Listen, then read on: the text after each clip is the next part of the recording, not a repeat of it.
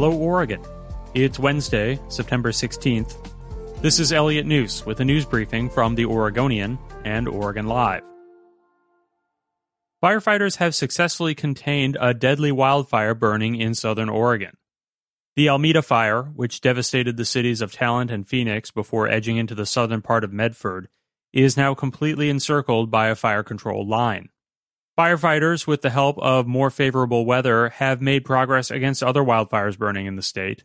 Some of the largest continue to grow in size, but pose less risk to densely populated areas. Two more victims of the wildfires were identified on Tuesday.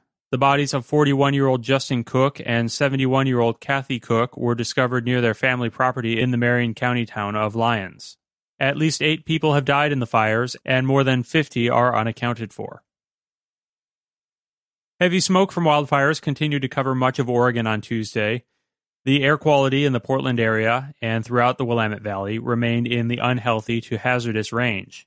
The Oregon coast, however, saw some relief as winds began to blow inland. The wind has blown smoke from the West Coast fires all the way to the east coast of the United States. Despite some rain that began to fall Tuesday, smoky skies remain in the forecast for the Portland area until at least Thursday.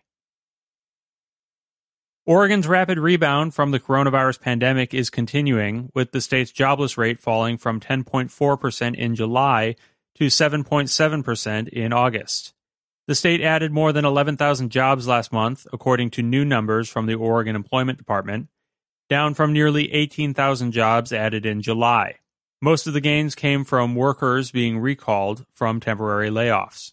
There were nearly twice as many unemployed Oregonians in August as there were a year earlier, but the continued decline in the jobless rate suggests Oregon is continuing to enjoy an unexpectedly quick recovery from the pandemic recession. And Oregon appears to be improving faster than the U.S. overall. The national jobless rate was 8.4% in August. A proposed payroll tax that would raise billions of dollars for transportation projects in the Portland metro area has less than 50% support from likely voters, with 20% undecided. That's according to a poll memo shared Tuesday by the business groups fighting the measure. A survey of 600 likely voters across the Tri County area found the measure starts with tepid support in all counties. After respondents were read the short description of the measure that will appear on the November 3rd ballot. The poll has a margin of error of 4%. The package proposed by the Metro regional government would fund $7 billion in transportation programs and projects over 20 years. The largest would be an 11 mile light rail extension proposed between downtown Portland and Bridgeport Village. Thanks for listening. You can support this podcast and our local journalism with a subscription to Oregon Live. Go to OregonLive.com slash pod support.